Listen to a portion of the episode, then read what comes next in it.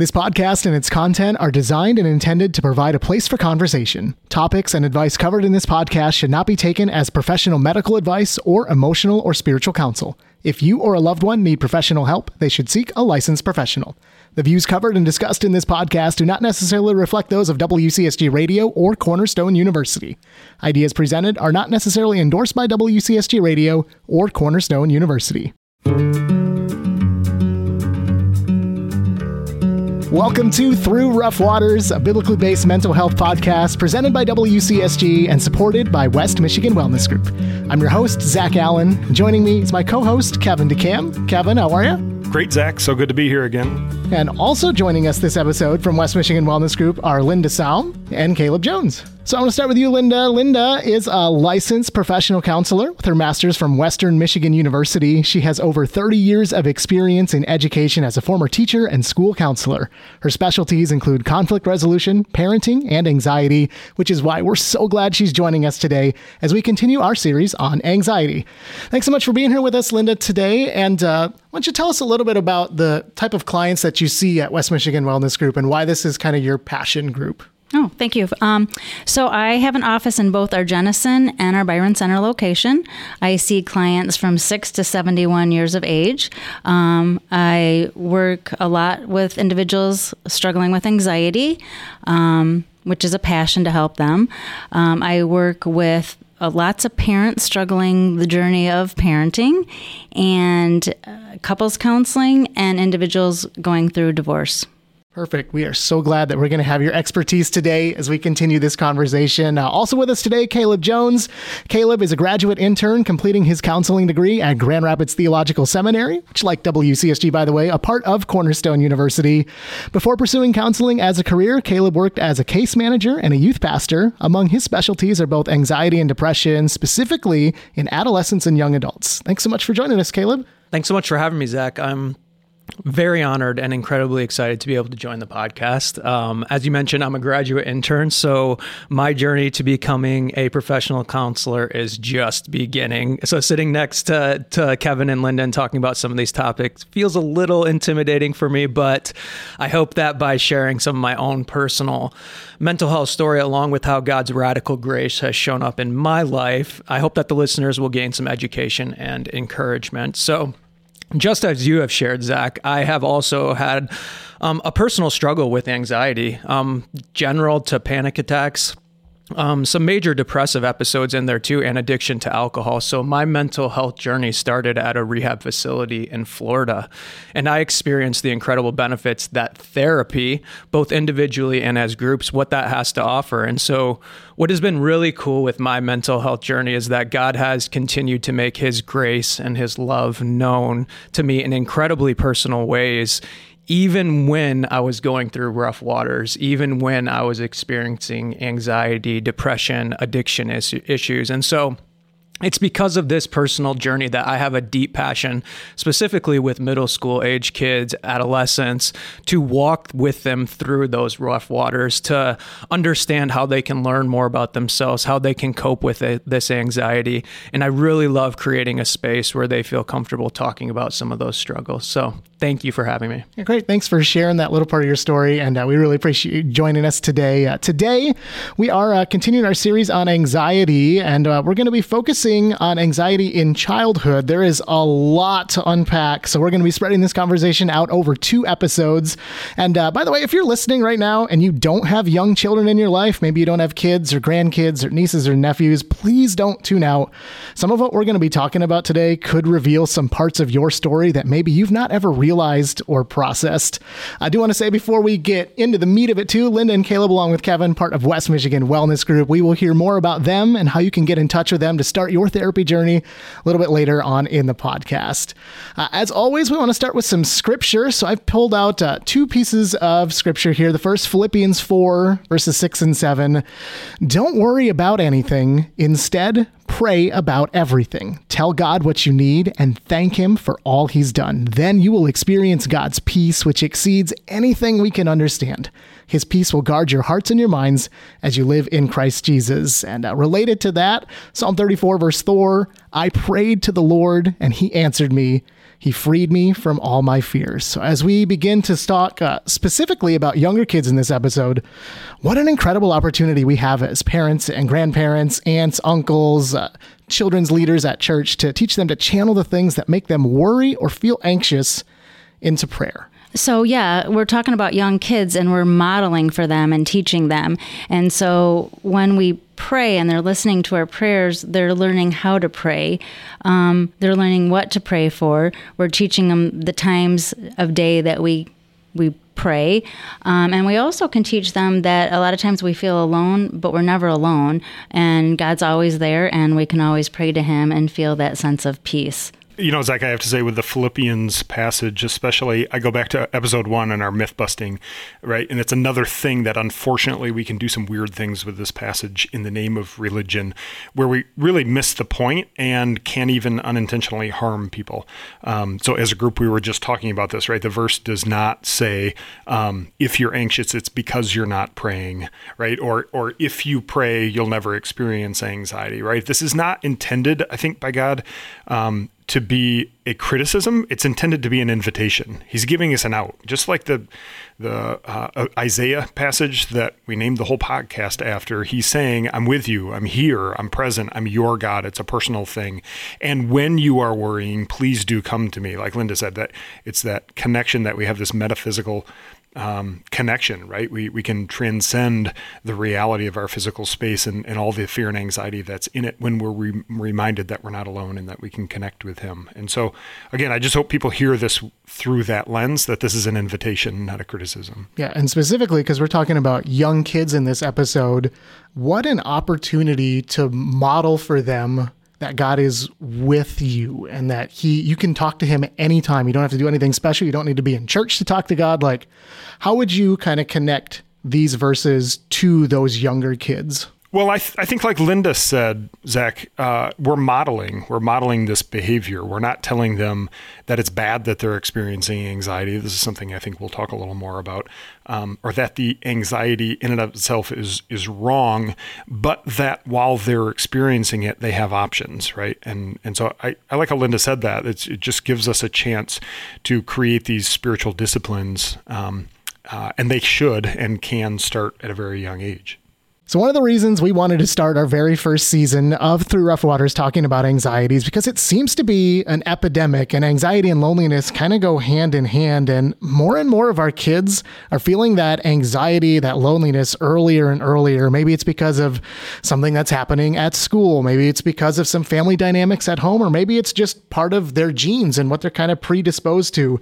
Uh, the stat from the CDC 15% of children between 5 and 17 receive treatment for mental health concerns in 2021, and that's one in 10 elementary age kids. So let's start off with uh, kind of getting down to the basics here. What does anxiety look like in school age children? Anxiety manifests itself in many different ways. Um, and for this series, we're going to talk about five through 10 year olds. So, the most common ways we see it is through school phobia, separation anxiety, social anxiety, restlessness, um, night terrors, fatigue, um, acting out. Um, we see chronic headaches, stomach aches that can be related to anxiety. Um, certainly, it's not limited to this, but these are some of the common ones we see. Yeah, and one of the reasons I kind of preface this conversation with, with um, if you don't have kids, pay attention to this when I realized I was anxious, I was in college, but I could go back to being five or six years old. I was always one of the smarter kids in class and I hated school. And it's because I was anxious about it. And like maybe that's part of your story as we go back and talk about this stuff. Kind of take stock of your story and see which parts of this conversation might apply to you. So, Say you've got a child who's exhibiting one of those symptoms, two, maybe all of them. What are some steps that parents can take once they notice something might be a little off with my child. Yeah, Zach. So you bring up a very good point. We teach kids about tornado drills and fire drills and what to do in the event that a real one occurs. Well, emotions are very similar to that. Um, we need to teach kids what to do in the event that they have big emotions, and big emotions can be anxiety as well as other emotions. But in the last series, Kevin talked about the amygdala and the prefrontal cortex. We need to teach kids that we all have an amygdala, we all have a prefrontal cortex, um, and that the amygdala is. Um, the function is emotion, and that all day, la- all day long it's scanning for emotion and potential danger, and it will find it. And sometimes it finds bigger emotions, and when it does, um, our amygdala sometimes is referred to as a barking dog, um, which basically means it's pretty restless, um, and it tends to take over the prefrontal cortex. Well, if we remember, the prefrontal cortex is for learning, thinking, and rational thinking. So if you're in a big emotion and someone tries to tell you to calm down, that means nothing to you because you can't think or learn or rationally think. Um, so we need to explain to kids so they understand what they're going through because one part of the anxiety is they don't know what's going on. They're just feeling this big emotion. So if we can educate them and help them to normalize it and understand we all have this. Um, and on top of that, there are skills and tools to deal with it. Just that conversation alone can help lower some of that anxiety. Yeah. So, say someone's listening to this right now and they're realizing their child might be feeling these big feelings. Like, what is a kind of analogy that you found that makes sense to speak to these five to 10 year olds to try to uh, explain to them what's going on in their brain when they have these big feelings. Yeah. So again, talking about that barking dog, and that that barking dog, um, or a dog sits at our front door all day long, scanning for potential danger, um, and it will start barking at leaves, at people. Um, I use the Amazon driver as a good one. It barks at the Amazon driver um, because it thinks it's potential danger. But we all know Amazon drivers, for the most part, bring us joy. They bring us our packages. Um, so if we can think about that with our amygdala, it's scanning all day for emotion and it's going to find it. And sometimes that emotion isn't realistic, um, but we've set up our minds to believe it has. So, just like our barking dog in our head, sometimes it's unrealistic messages we're sending to ourselves, but sometimes it is potential danger. So, we have to sift through that, right? So, being more curious. Um, if we, if our child breaks their arm, we're very curious about it. We ask them where it hurts. Can they bend it? Can we touch it? So we're being more curious. We need to do the same things with emotions. Once the child can calm down and talk to us, because remember, when that barking dog's going, they can't mm-hmm. rationalize or think. Um, so when they can calm down, we need to start asking them questions, um, helping them to explore, being more curious with them. Questions such as, you know, what were you feeling right before it happened? What were you feeling when you were going through it? Use the five senses. What did you see? What did you hear? What did you taste? What did you smell? Um, and get them talking about it. Because as we all know, the more that we can talk about what's bothering us, sometimes just having someone listening and not feeling alone can lower that anxiety. Yeah. And I love that you brought up patterns because I want to I want to pivot to like what can a parent do, like actually do when they realize there's a pattern of anxiety. Like anxiety is a very normal human emotion. Every single one of us, even if we don't have clinical anxiety, feels anxious from time to time. But when that anxiety becomes a pattern, what can parents do when they start to notice that? Well, sharing it with their child, right? I've noticed that um, when we sit down at the dinner table, you get a big emotion. Is it something, is it a smell? Is it a taste? Is it restlessness? Is it something inside? You know they've just come out from playing and they can't settle themselves. So being more curious asking more questions of the whys so we can understand what they're going through so that we can help them to identify triggers. Because the sooner they can identify triggers and understand what a trigger is and i mean we're talking five year olds they can still understand what a trigger is mm-hmm. what an amygdala is what a prefrontal cortex is. But the sooner that they can start to put that all together as a pattern themselves it lowers the anxiety and normalizes it and I just want to jump on that. I, I appreciate that um, that approach that Linda's talking about, and that concept of curiosity that picks right up with what Nicole and I were talking about in episode two. Um, the the importance of managing ourselves so that we can remain in that curious stance towards what it is that's going on and utilize our own prefrontal cortex in order in order to sort of solve this and make sense of this. Um, first of all, I just have to say, uh, to emphasize that about 20 hours ago, uh, I was a mile or two away from here with our 16 year old uh, in the orthopedic uh, urgent care center for yet another x ray, right? Because he hurt his shoulder in uh, football practice. It's a shoulder that's been giving him difficulty anyway. We didn't know whether he had broken his collarbone or re aggravated a sprain from previously. And we didn't just rush to conclusions. He, he maybe wanted to a little bit, right? Because he was in that kind of amygdala fight or flight state at the time. Um, but we slowed down. Uh, our trainer did a fantastic job right off the bat of asking all the right questions to know what next step to take. And when we got to the urgent care, we went through a series of questions trying to hone in and identify before we take action and make assumptions and label this and prescribe some sort of response or treatment. We have to know exactly what it is going that's going on, right? So I will say, thank God. Uh, literally, it was not a broken collarbone. Uh, it was a re-aggravation of a, of a previous injury, and so we were able then to apply the correct treatment. Which, if it was a uh, broken collarbone, would not have been the right response. But because it was uh, a re-aggravation, he was able to get the right response, and we're able to begin the rehab process. And so uh, I just love how Linda talks about. Um, managing that, doing the same thing with anxiety. The best and first thing that we can do is to ask questions rather than provide solutions. Um, don't just tell our children to calm down or to stop it. Uh, or, or somehow indicate that there's something wrong with their response, but instead ask questions. And the other reason that that's important is not just to correctly assess and identify uh, and diagnose what it is that's happening you notice with the conversation about the amygdala and the prefrontal cortex, which of the two parts are we exercising when we ask a self-awareness question?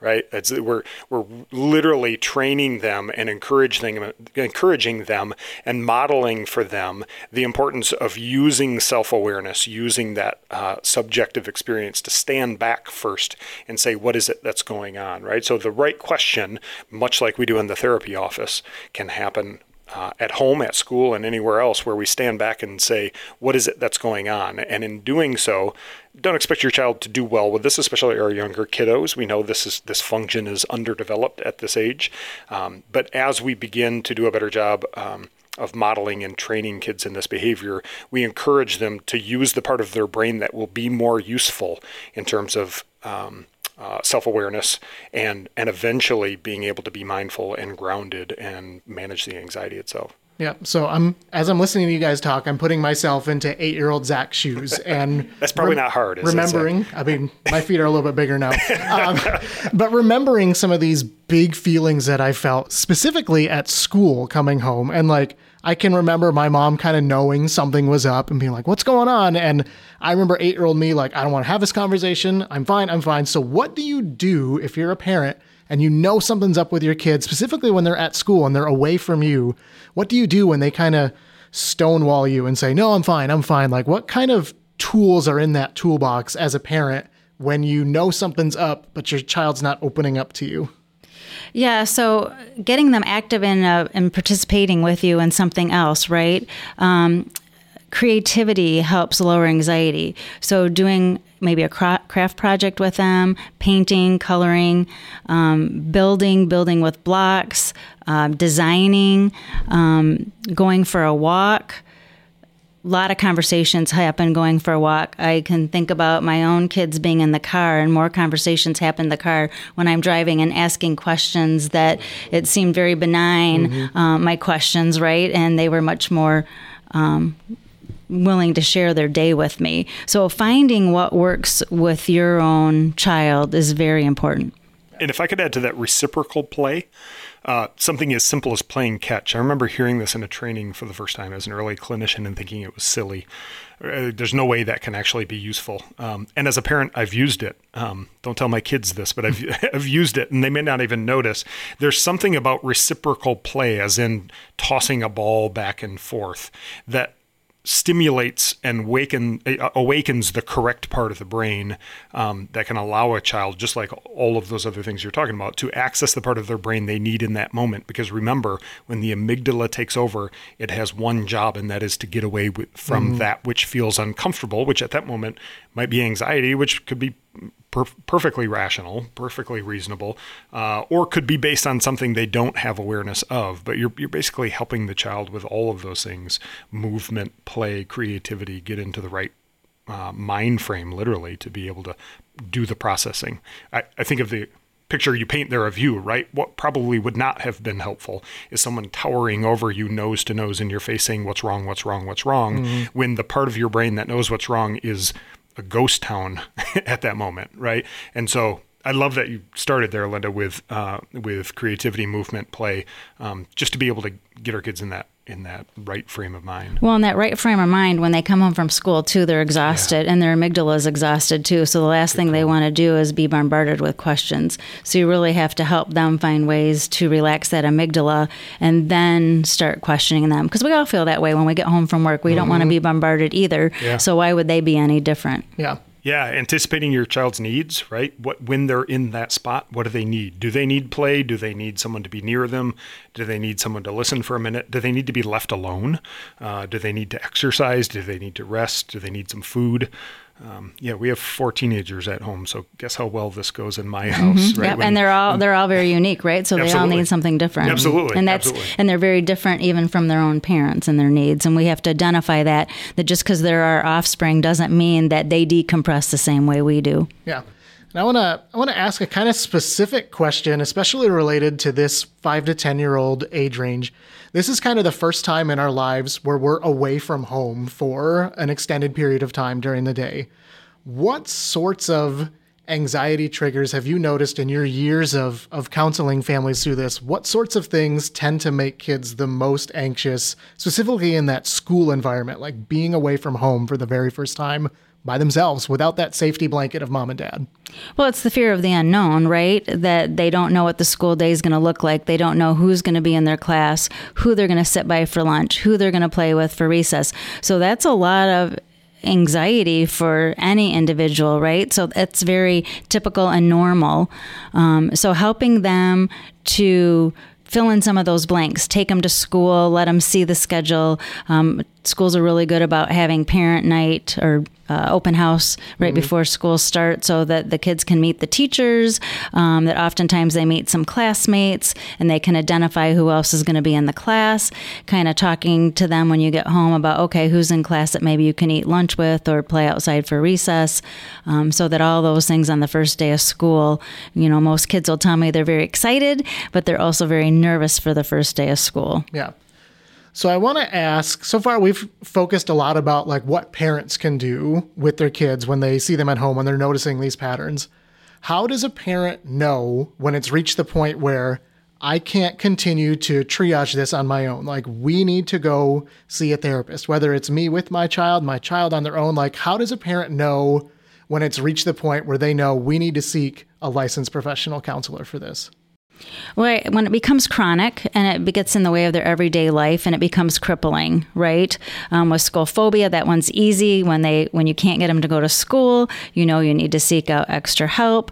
Um, sometimes parents wait a long time when they see restlessness because they don't think of it as anxiety or something that counselors can help with.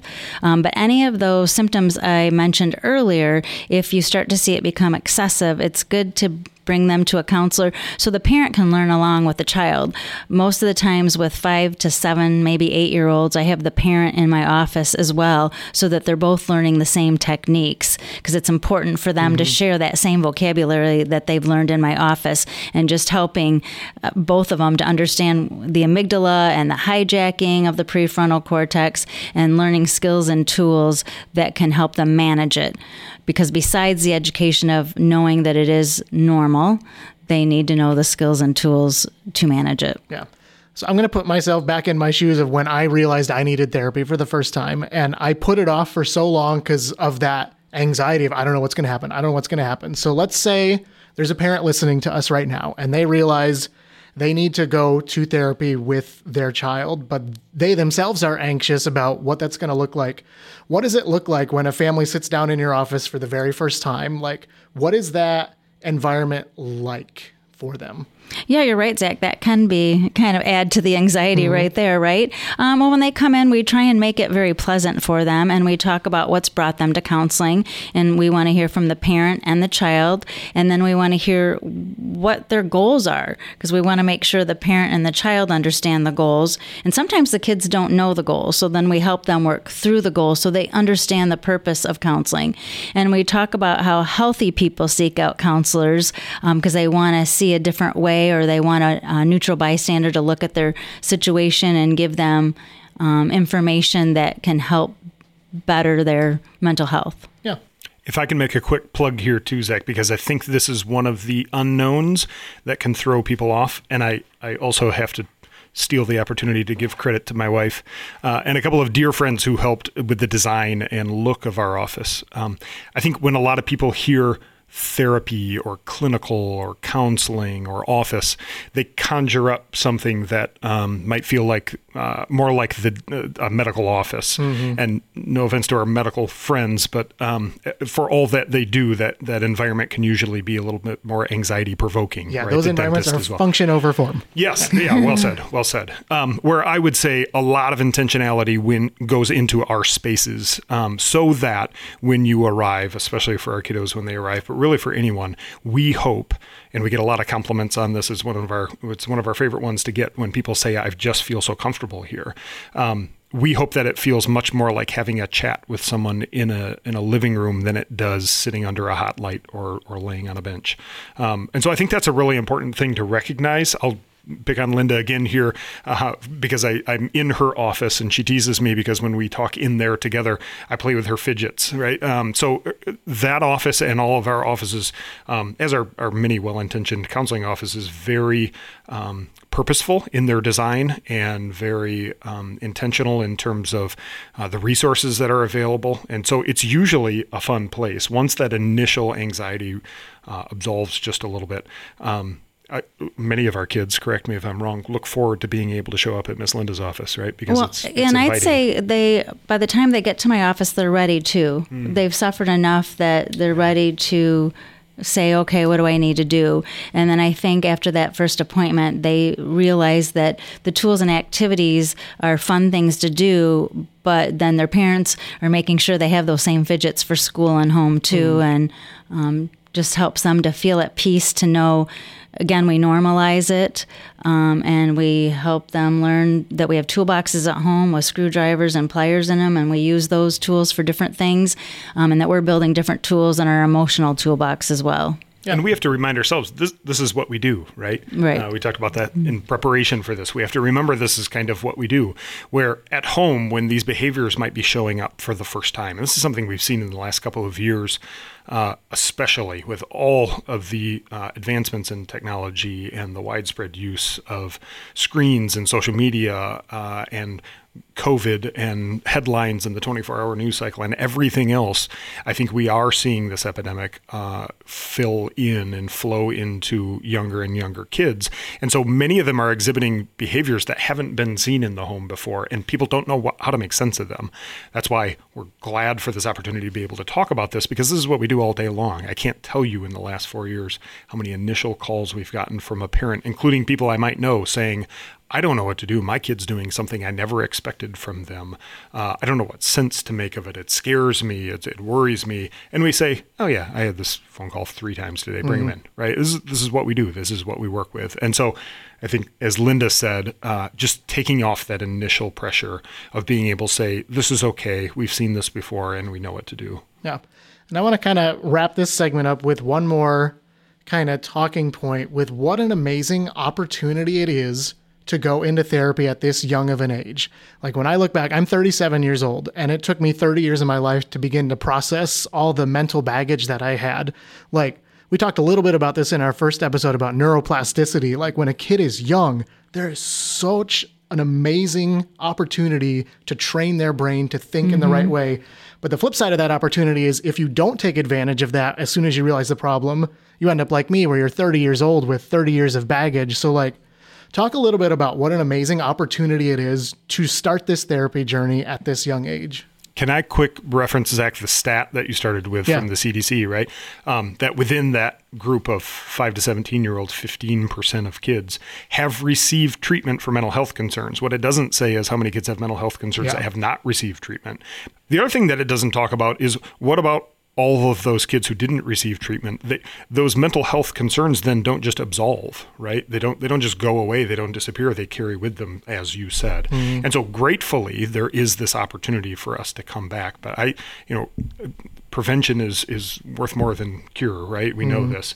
And so we're grateful for the opportunity to work with our kids at a young age and especially like linda and others in our office do working with parents who can be a resource for the, their kids when they're properly educated and prepared to intervene Yeah, Zach, you're so on. I wish I could have learned this when I was five years of age, too, right? Because we all struggled through and didn't really understand it.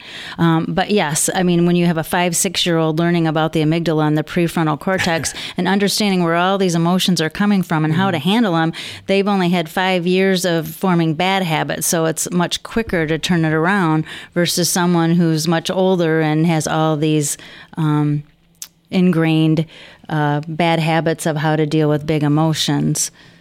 So I want to tease kind of the second part of our conversation in this. Caleb, you've been here listening, observing. Yes. And um, as someone who deals with kind of this next age group that we're going to talk about in our next episode, what is something you wish you could tell the the parents of the kids that come see you that they could have done before it gets to the point that they have to come see you as teenagers? Like of all we've talked about, like what is the most important thing looking back that you wish these kids could have done before it gets to the point that they need to see you? Yeah, I think one of the main things is, and we've talked about it a little bit already, is just having these open and honest conversations as a family. These issues are happening within the dynamics of an entire family system. And so to, to be able to have an open conversation about feelings, about thoughts, about these bigger emotions can be incredibly helpful for kids to understand that, like, this is okay that I have this this big emotion. I can talk about this. I can work through this. I can process this. So I think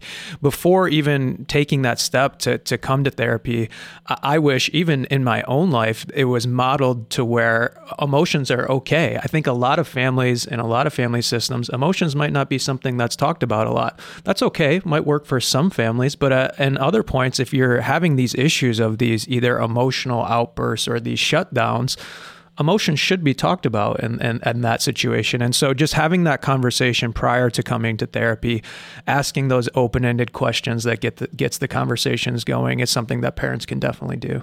Yeah. So I want to say thank you to, to Kevin and Linda and Caleb for, for joining us as we've just barely scratched the surface of this really important conversation of anxiety in kids. Uh, in our next episode, that'll be out in two weeks, we'll continue this conversation, kind of aging up the conversation.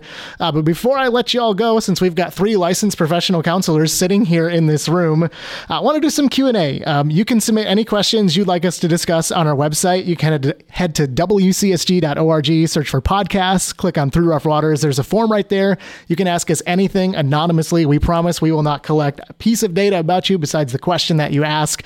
Uh, if you'd rather submit your question through email, you can do that as well through Rough Waters at wcsg.org. So I'm going to ask this question, and to each one of you here in the room, um, give a little one, two, three minute answer to uh, this question here. Lately, my six year old has been having tantrums at home where he becomes so angry that he behaves out of character for him, throwing things and saying things that honestly are a bit frightening. Afterward, when I try to process this with him, he says he doesn't remember any of those things, but feels badly about it. What is happening with him? Is he not telling the truth? Is he blacking out? What's going on? Zach, that's a very normal occurrence, especially at that age, because the prefrontal cortex isn't very developed at all, right? They say um, it's not completely developed till we're 26 and even older. So, five year olds, you can understand that it's not developed at all. So, we talked about the amygdala earlier and how it becomes a barking dog and it hijacks the prefrontal cortex, and we can no longer think or learn or rationally think. So it doesn't surprise me that they forgot the big emotion. Um, we kind of have blackouts, and that's part of the whole brain in the prefrontal cortex that blacks out that pain because it's such a big emotion.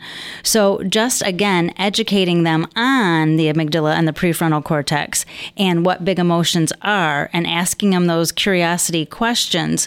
Um, if it starts to become a pattern, and you start to become a pattern of asking those questions, they'll get a little bit more in tune to uh, thinking about what they're going through again those five senses and those questions with what are they feeling what are they hearing what are they seeing what are they smelling. Yeah. Kevin caleb do you have anything to add to that?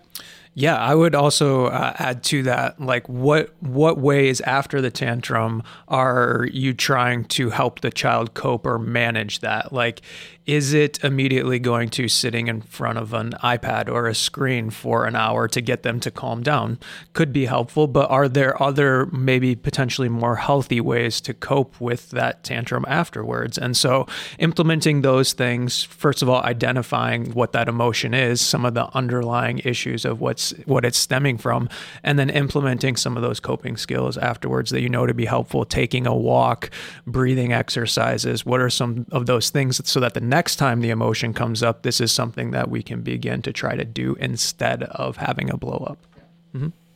Yeah, and I I don't think I could improve on either of those answers. Uh, I'll just use the opportunity to remind all of us listening um, about the importance of ruling things out, right? We are discussing today uh, anxiety. Anxiety is the topic. So we're kind of looking at these questions through the lens of anxiety. But one of the uh, important reasons that we start with that posture of curiosity is to make sure that we're ruling out other things. Yeah. So, um, likely, as I read this question and, and hear this uh, scenario, I, I would think it's a pretty safe bet, but uh, it's always important to make sure that we're considering all options and ruling out other things. Uh, some of the other behaviors, even the, the list that Linda started with, are great examples of um, behaviors that we might see in anxiety, but they might also be better attributed to something else.